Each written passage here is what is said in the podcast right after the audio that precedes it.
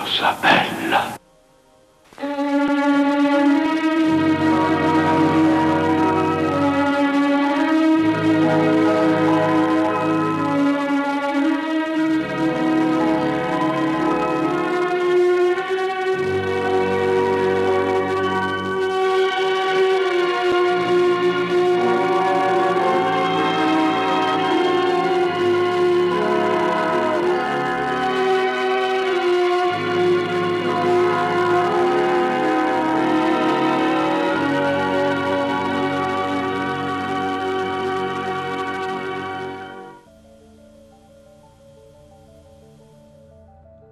Mandate a letto i bambini. Chiudeteli in camera. Fateli vedere un cartone. Insomma, stiamo per parlare di sesso. Oggi, a Degenerando, parliamo di sesso al cinema. Sembravi ipnotizzato da questo. da questo accendino. Posso sapere il perché? Allora? George, ti prego, è il nostro No, ospite. no, no, no, no, sono sinceramente curioso. Vorrei sapere il perché. Stavo solo. stavo giocherellando con l'accendino di Isabella. E non me ne ero reso conto. Quando l'ho notato ho pensato che fosse strano, così l'ho riposato sul tavolo. L'ho messo in diagonale su uno di questi quadrati, vede? Guardi, le faccio vedere. E allora che ho notato che la lunghezza dell'accendino è esattamente uguale alla diagonale stessa. Così l'ho messo per il verso della lunghezza. Lungo il bordo esterno. E guardi, è uguale anche a questo. Sì. Ma coincide con questo. E coincide così e così. E anche in questo senso. E, e scommetto, scommetto che se, se lo divido in due, ecco, deve coincidere con qualche cosa. Guardi. Insomma, coincide davvero con tutto, dovunque lo si metta. Guardi.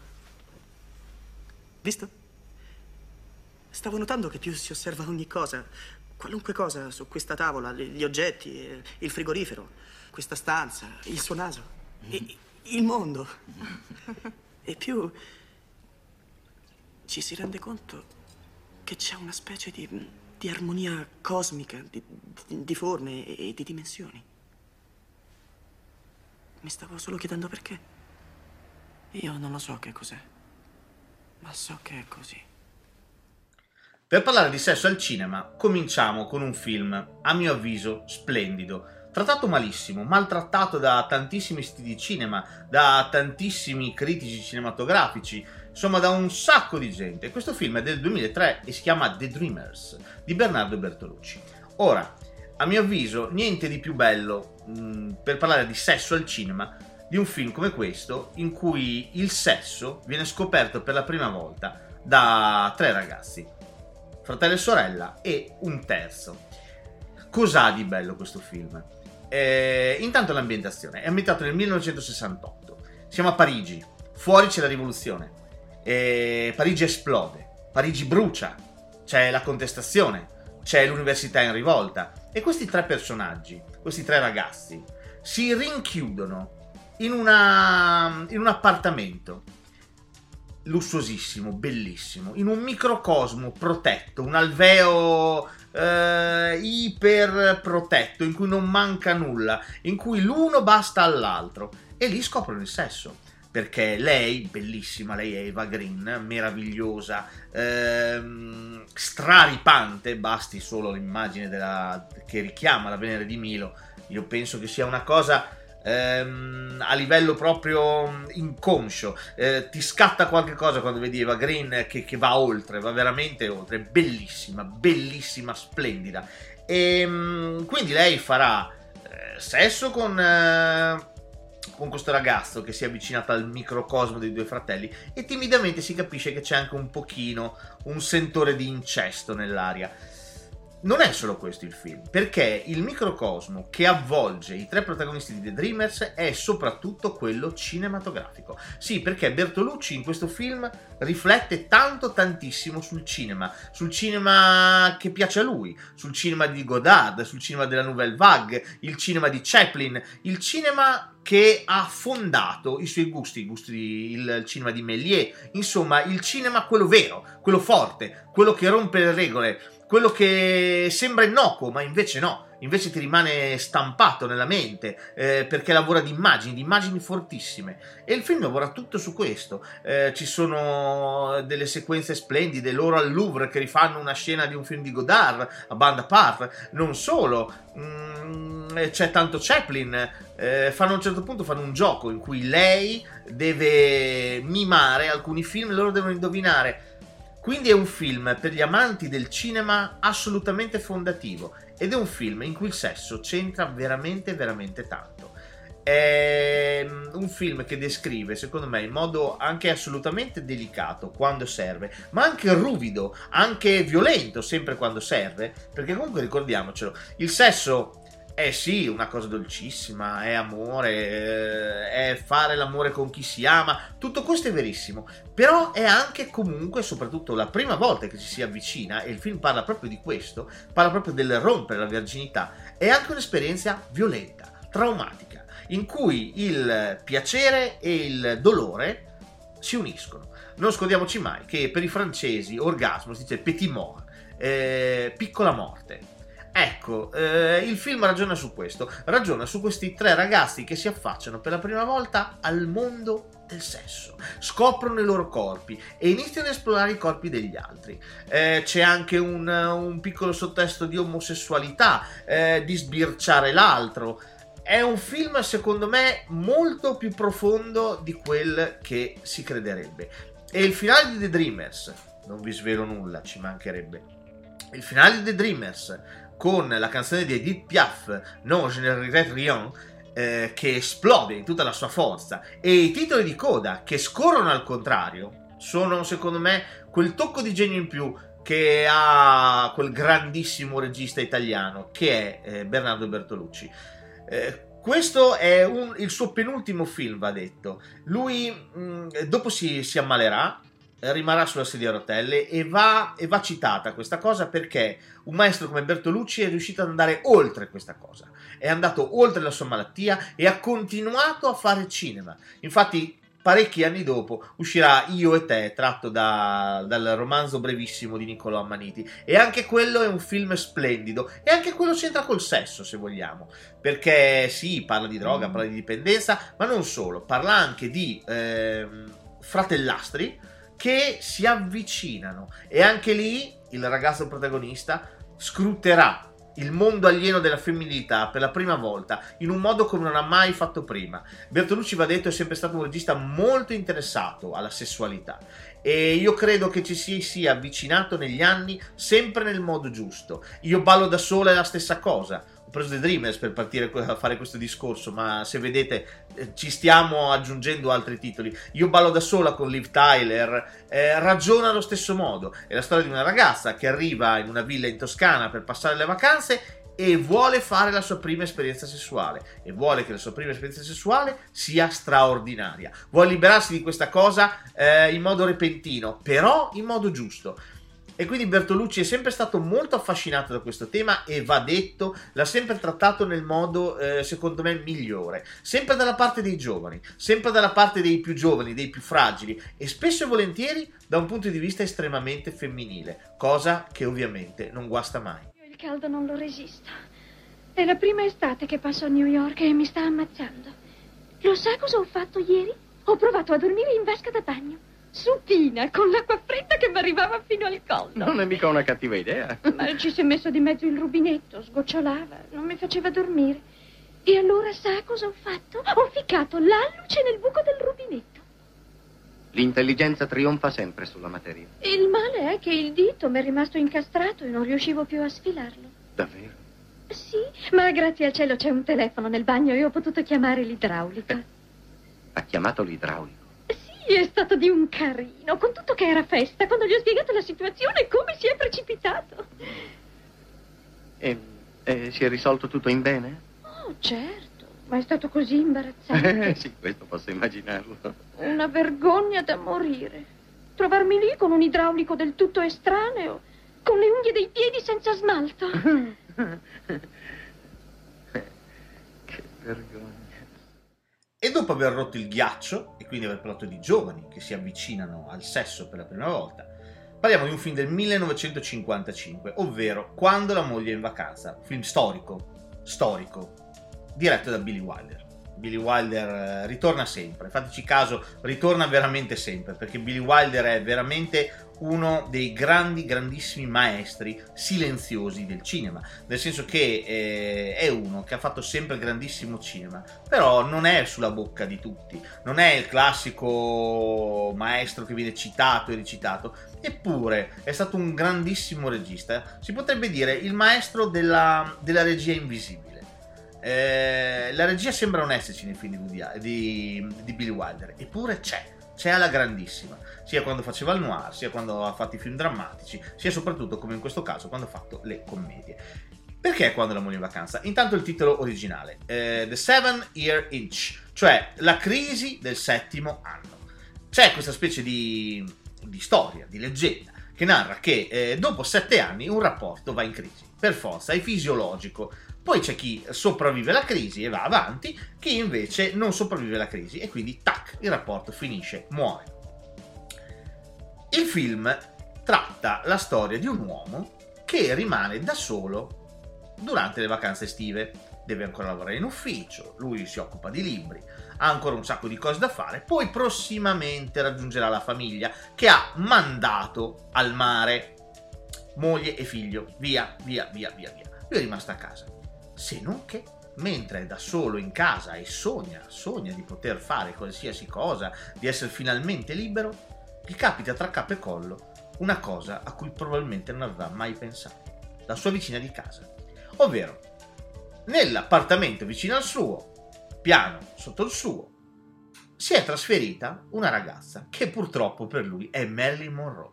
Ora, resistere a Marilyn Monroe nel 1955 era impossibile e il nostro uomo fa ovviamente una grandissima fatica a resistere. E ovviamente cercherà di non resistere, anzi cercherà di sedurre la donna. Ora, perché questo film finisce in questa ideale playlist? Perché Billy Wilder eh, usa tutti i possibili stratagemmi per evitare la censura, per evitare che il film venga censurato e per parlare di sesso senza parlare di sesso. Ci sono, per esempio, c'è una sequenza molto famosa in cui lei mostra a lui un catalogo eh, dove lei ha posato nuda per delle foto insieme a dei gavitelli. E la sequenza, la scena, è tutto un florileggio di, di, di, di, giri funambolici di parole che hanno come fulcro i gavitelli. Ah, come si vedono questi gavitelli? Ovviamente non si vorrebbe dire Gavitelli, si vorrebbe parlare di qualcos'altro. Stiamo parlando di Marilyn Monroe nuda in posa, quindi forse si vorrebbe parlare di altro. Però Billy Wilder fa questo. Billy Wilder, che era un genio, prende e usa le parole a suo favore. Questo fa quando la moglie è in vacanza. Quando la moglie è in vacanza, va detto, è anche il film della famosissima sequenza della metropolitana, della grata Marilyn Monroe in vestito bianco con gonna sbuffo d'aria calda e la gonna che si alza, si solleva e lei sta lì a godere questa cosa, godersela tutta quanta dall'inizio alla fine. I due sono appena stati a vedere il mostro della laguna nera e lei fa un commento bellissimo sul film che ha appena visto. Ha detto che è un film molto triste perché il, film, il, eh, il mostro alla fine era solamente innamorato. Ecco, eh, questo era Billy Wilder. Billy Wilder era un uomo che sapeva infilare la poesia quando meno te lo aspetti ehm, quando è la vacanza non fa eccezione. E Marilyn Monroe, e veniamo al terzo e ultimo motivo per cui questo film è inserito in questa playlist, in quel film è sesso puro. Con Quando la moglie è in vacanza, Marilyn Monroe diventerà veramente a tutto tondo l'icona che ci siamo portati avanti tutt'oggi. Icona di donna, icona veramente sessuale. Ehm, pietra di paragone con eh, le donne a venire, le donne del cinema. Eh, io credo che il personaggio di Marilyn Monroe da quel momento in poi sia entrato per sempre nell'immaginario collettivo. Tra 150 anni avremo ancora i poster di Marilyn Monroe e la sogneremo là, ferma col suo vestito bianco, mentre si gode lo sbuffo d'aria che arriva dalla metropolitana. Va detto che la scena la girano veramente per strada e c'era una ressa, una ressa che non riuscivano a contenere la gente. Dovettero chiamare la polizia a cavallo per tenere fermi tutti quanti, perché stiamo parlando, ripeto, del 1955, stiamo parlando di Marilyn Monroe, vestito bianco, cosce al vento e chi più ne ha più ne metta. Stiamo chiudendo, signori. Caffè. Mi dispiace. Siamo chiusi. Oh, lo so. Sì, lo so bene. Zitta! Non abbiamo molti contanti qui. Non ti muovere. Ammazzala!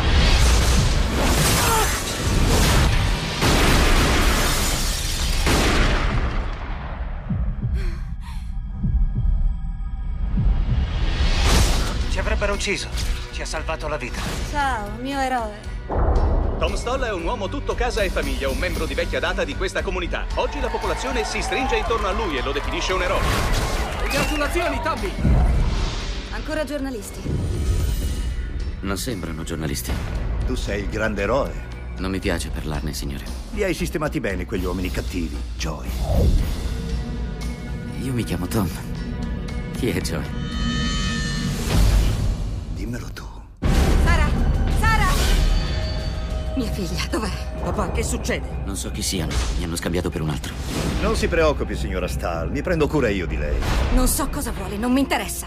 Invece dovrebbe interessarle, perché quello che voglio può cambiare la sua vita. Perché non lo chieda a Tom? E gli chieda come mai è così bravo ad ammazzare la gente.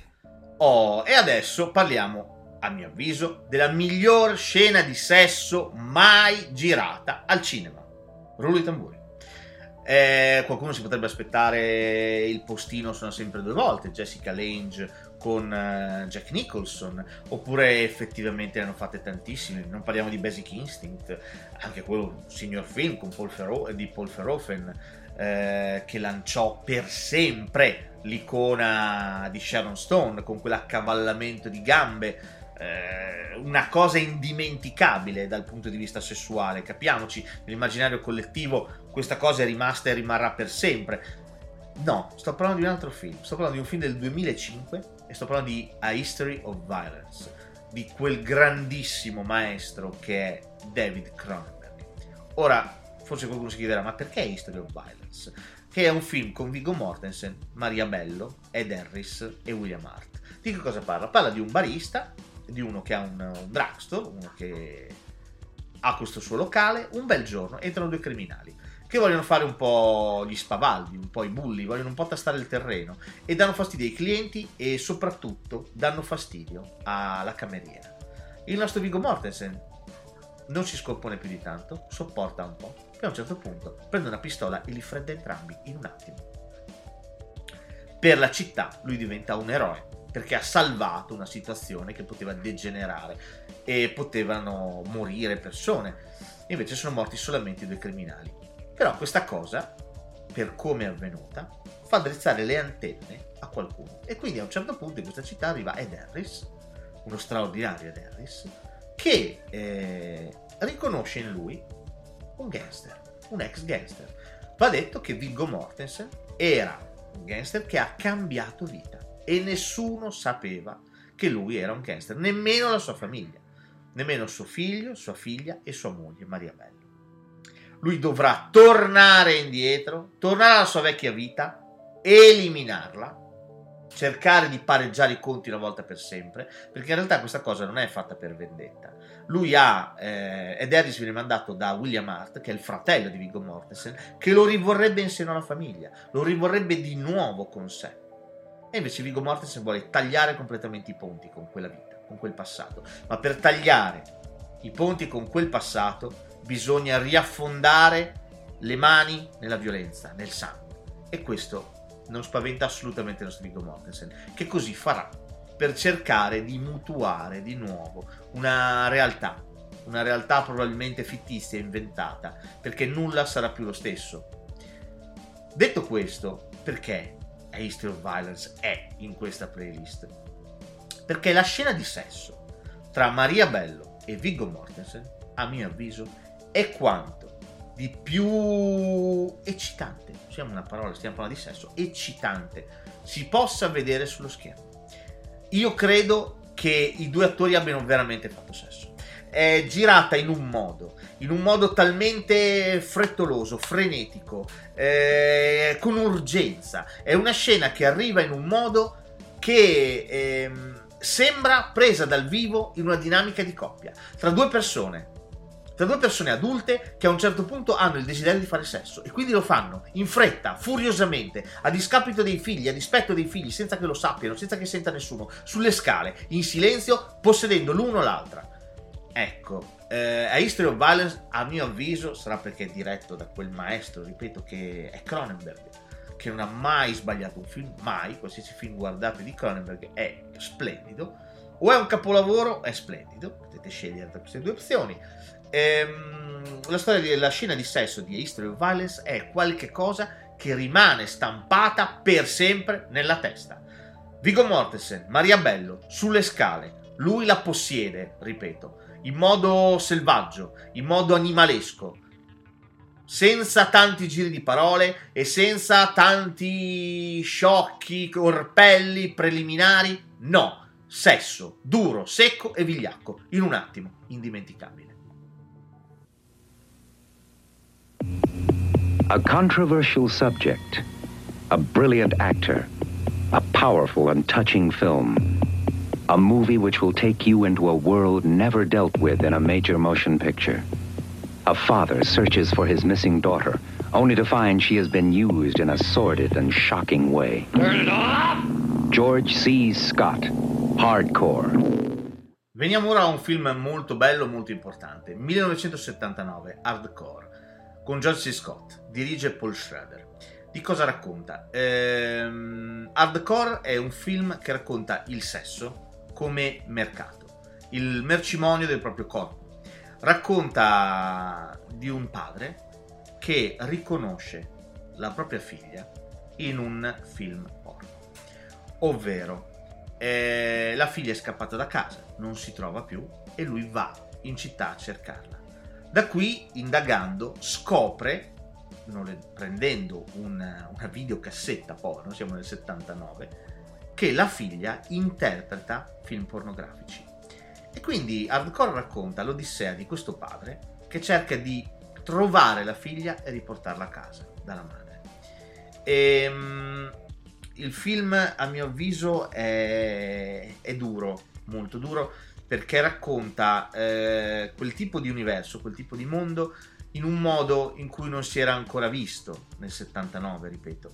George. Scott, infatti, per trovarla, farà dei casting per cercare, si spaccerà per produttore di film porno, per cercare di avere notizie sulla figlia, sempre di più, fino ad avvicinarsi sempre di più a lei e fino ad arrivare a trovarla finalmente eh, a trovarla inserita in una specie di girone infernale fatto di, di sì, di, di, scene di sesso, ma non solo, anche di, di droga, di, di, prostituzione, insomma un mondo sordido. E Paul Schroeder, va detto, è uno di quei registi che ha sempre sguazzato in questo tipo di eh, tematiche. Mm, va detto è, è lo scrittore, eh, lo sceneggiatore dietro Taxi Driver, dietro Toro Scatenato, ehm, da solo come regista ha fatto Lo spacciatore con William Defoe e Susan Sarandon, che è un altro splendido film sul mondo della droga. Ehm, lui è uno di quei registi eh, che veramente affonda nella realtà metropolitana, nella realtà urbana che ci circonda, eh, quella fatta delle grandi città o di quello che ci sta dietro a quello che vediamo, la facciata di quello che ci circonda. E va detto che George. Scott in questo film è straordinario. Fa questa parte di questo padre dolente che soffre e, e cerca a tutti i costi di ritrovare la figlia. E sarà veramente un'odissea, come ho detto. Sarà veramente un viaggio eh, in un mondo infernale che lui non conosce e quindi deve prima iniziare a conoscere e dopodiché può veramente iniziare a cercare sua figlia. Hardcore è un film straordinario come tutti i film di Paul Schroeder. Paul Schroeder purtroppo è uno di quei registi eh, bistrattati e maltrattati. Va per esempio detto che a lui era stata affidata ehm, la regia del, dell'ultimo esorcista, esorcista la Genesi, il terzo diciamo, e ehm, purtroppo verrà licenziato ha finito film, finito film, tutto quanto, licenziato e sostituito da Remy Harlin, che è assolutamente un mestierante, è un artigiano di cinema, ma non ha la forza eh, di Paul Schroeder. Paul Schroeder aveva confezionato un film che si può trovare, eh, si può comprare, è uscito autonomamente parecchi anni dopo, tantissimi anni dopo, eh, ma la casa di produzione non sapeva che cosa farci con questo film, era troppo concettuale, era troppo, era troppo complicato. Loro avevano chiesto semplicemente un esorcista, avevano chiesto demoni, avevano chiesto esorcismi, un pochino di splatter, avevano chiesto questo, non avevano chiesto un trattato filologico sulla religione. Invece Paul Schroeder è questo. Paul Schroeder parla di sesso, ma parla di famiglia. Paul Schrader parla di spaccio, ma non parla di droga, parla anche e soprattutto di, di etica. Quindi è un regista barra sceneggiatore straordinario. Eh, Taxi Driver non, non, serve che ve ne parli, magari un giorno ne parleremo in, un, in una di queste chiacchierate, però è, è, un altro film che racconta veramente eh, la discesa degli inferi di un uomo, di un uomo che è da solo completamente e fa della propria solitudine la propria malattia. Quindi Hardcore 1979 per parlare della alla fine del sesso a pagamento. Per sempre. Per sempre. Mm? Per sempre. Mm, no, non usiamo quella parola. No. Mi spaventa, Bill.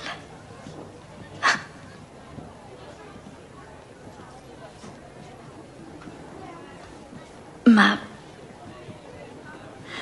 io ti voglio molto bene. E sai, c'è una cosa molto importante che noi dobbiamo fare prima possibile. Cosa? Scopare.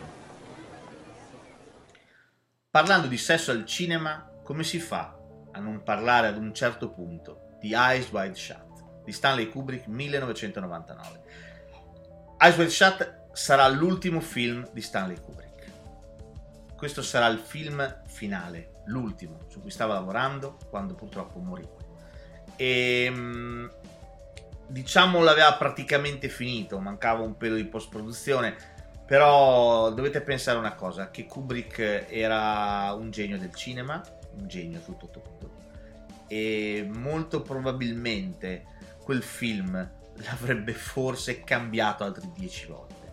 Ehm, per esempio, ehm, forse sapete che quando uscì Shining non gli piaceva, lo tolse dalle sale, lo rimontò montò la parte finale, tolse una scena che si può trovare su YouTube, per esempio, e poi lo ributtò al cinema. Questo era Stanley Kubrick, questo era un uomo che eh, la, la, sua mente era cinema puro.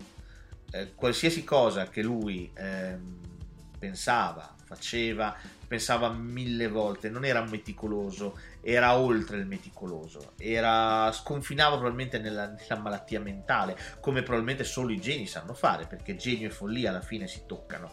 Ehm, in Meccanica, per esempio, eh, una scena di uno sputo viene girata 270 volte, viene detto.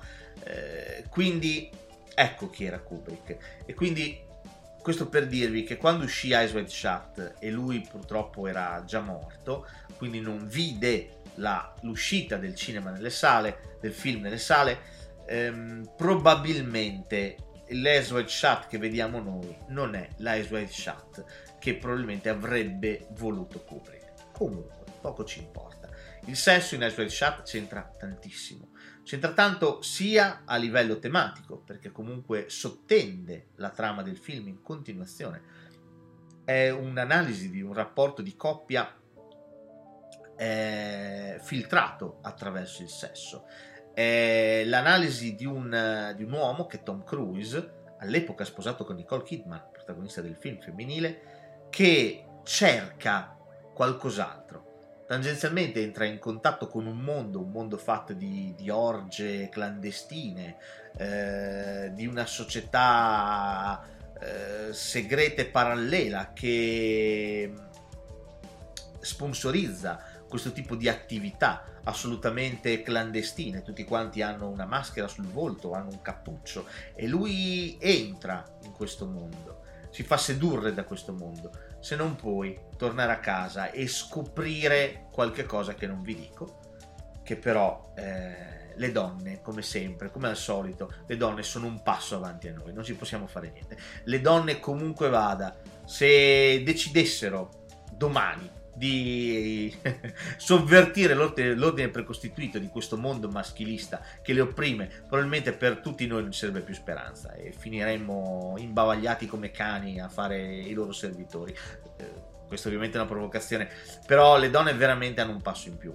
E tutti i grandi maestri del cinema, come i maestri della letteratura, della poesia, eh, hanno sempre sottolineato questo fatto.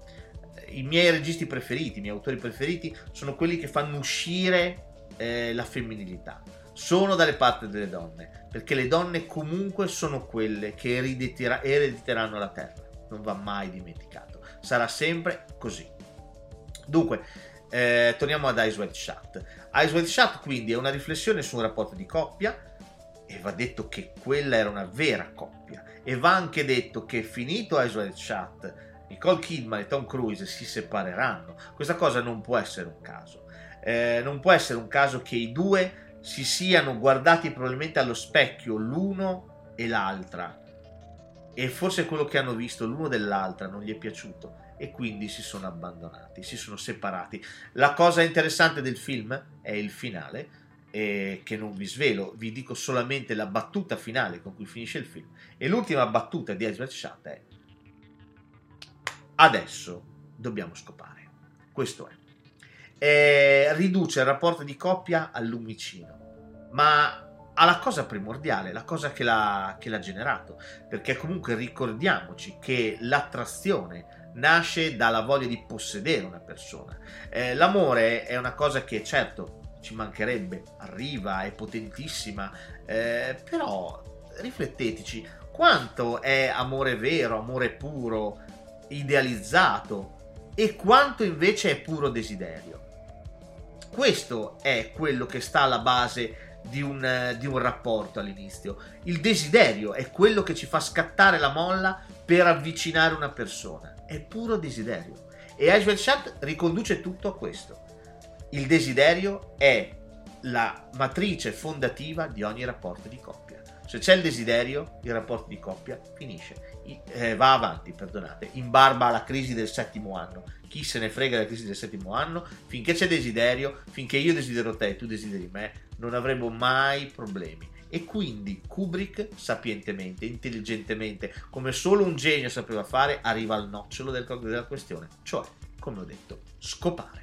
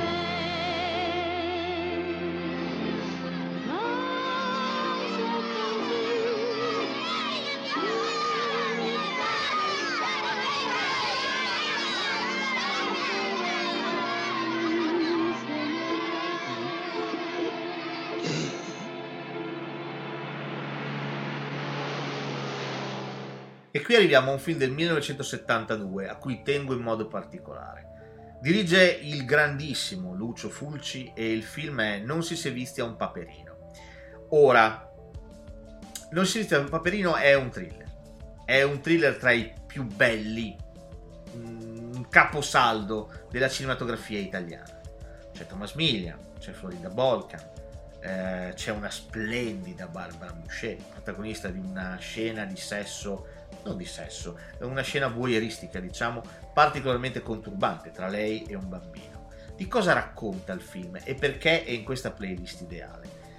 Non si viste un paperino racconta di un uh, paesino piccolo, diviso tra progresso e eh, tradizione, tra progresso e religione, superstizione e bigottismo. Questo è questo paese. È un paese del sud Italia, imprecisato, una zona imprecisata dell'Italia, esattamente piazzato sotto una superstrada modernissima. Quelle macchine sfrecciano e vanno. Sotto c'è questo paese. Questo paese sta succedendo qualche cosa, cioè tutti i bambini di questo paesino, uno dopo l'altro, iniziano a morire. C'è qualcuno che li uccide. Li uccide, si scoprirà verso la fine, si scoprirà alla fine, per impedire loro di crescere e quindi di peccare. E il peccato primordiale qual è? È il sesso. Quindi il sesso visto come colpa, come peccato. Ecco perché non si sente un paperino. È finito in questa playlist.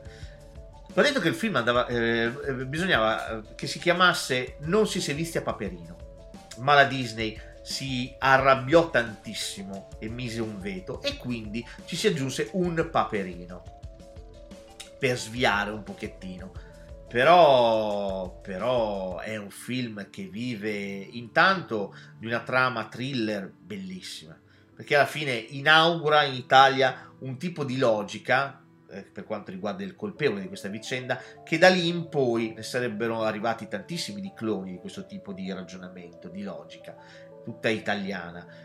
Eh, non solo, dal punto di vista visivo è, è veramente eh, avanti di 30 anni o perlomeno almeno di 20 perché vi basti pensare che c'è una scena che è la più famosa del film è quella del, dell'inciaggio della morte di Florinda Bolkan che interpreta una Magiara che viene si pensa che sia lei la colpevole di questi omicidi e quindi eh, alcuni uomini del paese la raggiungono in un cimitero e la prendono a catenate e a bastonate e la lasciano morire. Ora, quella scena è straordinaria perché? Perché in questa scena eh, tutta la sequenza è eh, ha in sottofondo una colonna sonora assolutamente inaspettata. In sottofondo c'è una radio che passa musica e a un certo punto il DJ, mentre lei già è attaccata da questi uomini, eh, dice più o meno questo. Ok, siamo arrivati al momento, la regia mi ha lasciato un po' di bianco, campo libero, decido io, è arrivato il momento, Ornella Vanoni. E parte un pezzo splendido di Ornella Vanoni tutti i nostri giorni. E ehm, quella scena, se ci pensate, è identica, riprenderà praticamente allo stesso modo, cioè con la stessa logica, Quentin Tarantino, tanti anni dopo, quando si tratterà di debuttare la regia col suo splendido Le Iene. Però la scena del taglio dell'orecchio eh, del poliziotto da parte di Michael Madsen riprende lo stesso tipo di logica. DJ, musica assolutamente divertente, che spezza, e una scena invece di tortura praticamente insopportabile. La stessa cosa fa Fulci vent'anni prima, in Non si servizia un paperino. Qui la Bolkan perde la vita con sotto la Vanoni che canta una canzone d'amore bellissima.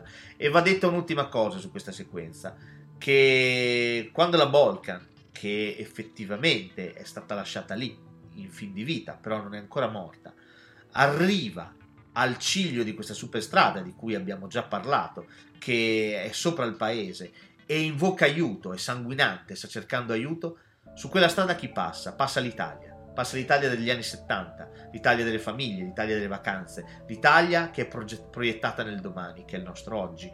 Un'Italia assolutamente indifferente, un'Italia che passa, che non guarda nemmeno quello che gli sta accanto e va, da sola, con la propria famiglia, incurante, inclemente, via verso il domani, cioè verso il nostro oggi. Ecco, un'Italia che, in cui oggi io personalmente mi riconosco molto. Eh, un'Italia veramente indifferente a tutto quello che la circonda. Un film splendido, non si dice un paperino. Eh, questa sequenza è un esempio, ma non solo. Il film è pieno zeppo di, di intuizioni. La scena della Boucher che ho già citato, ma non solo quella. Eh, Fulci va detto, probabilmente questo è il suo capolavoro assoluto, insieme all'Aldilà, insomma la trilogia della, della morte, quella più Lovercraftiana, diciamo. Però questo secondo me è proprio un film epocale. E ripeto, siamo nel 1972 e il thriller all'italiana, grazie a Fulci, grazie ad Argento, che verrà subito dopo, inizierà con già aveva iniziato con l'uccello di cristallo, il gatto a nove code, quattro mosche di velluto nero, grigio, perdonate, ma da lì a pochissimo, nel 75 sarebbe arrivato Profondo Rosso. E quindi grazie a Fulci e grazie ad Argento il cinema italiano inizia a diventare un'eccellenza e un punto di riferimento. Da cui copiare, copiare, copiare, perché noi italiani, e ce lo siamo dimenticato purtroppo negli anni, abbiamo saputo creare grandissimo cinema di genere che va oltre il genere e racconta il nostro vissuto, il nostro vivere, il nostro paese, eh, quello che siamo noi.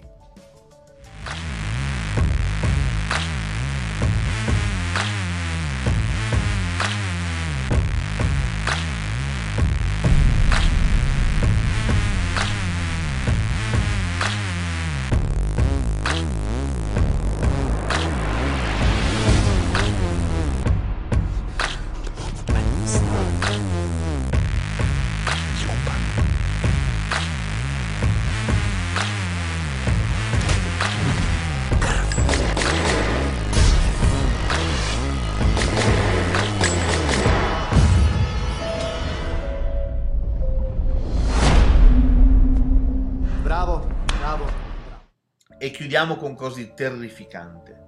Terrificante, insorpottabile, insostenibile. Siamo veramente oltre il visibile. Però questo film eh, va citato. Quando si parla di sesso al cinema, questa cosa va citata. E stiamo parlando di A Serbian Film, un film del 2010 di Spasojevic, regista serbo ovviamente, che eh, racconta di che cosa?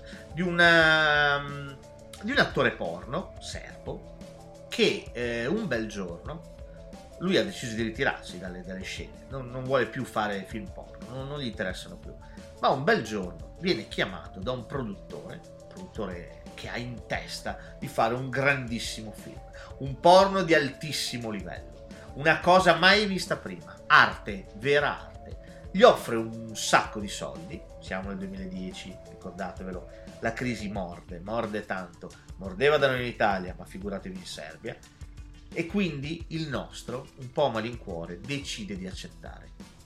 Si troverà in, coinvolto in una cosa eh, veramente difficile da guardare. Eh, ci, sono, ci sono scene difficilissime da guardare nel Serbian Film. Eh, addirittura viene, viene violentato un neonato, ovviamente finto, eh, capiamoci eh, ci sono fellazio eh, e decapitazioni e il finale del film, il pre-finale del film, che vi dico perché tanto è un film assolutamente insopportabile, credo che eh, forse qualche, qualche appassionatissimo potrà recuperarlo, ma altrimenti viene citato in questa playlist solamente perché è funzionale e conclusivo di questo tipo di ragionamento che stiamo facendo oggi. Ehm, il pre-finale del film in cui il nostro perché il nostro va detto eh, viene drogato con una, con una, specie di eccitante per tori e quindi non capisce più nulla. Non può fare altro che eh, che fottere che sodomizzare non può fare altro. È, è, è più forte di lui. È una cosa che, che, lui non può impedirsi di fare. E quindi la farà la farà ad oltranza eh, assolutamente indifferente a chi ha davanti quindi nel pre-finale lui addirittura abuserà de, de, di suo figlio, mentre suo fratello abuserà di sua moglie. Quindi un film fortissimo. Perché è qui? Perché questa cosa così spiacevole, così anche spiacevole da raccontare è qui?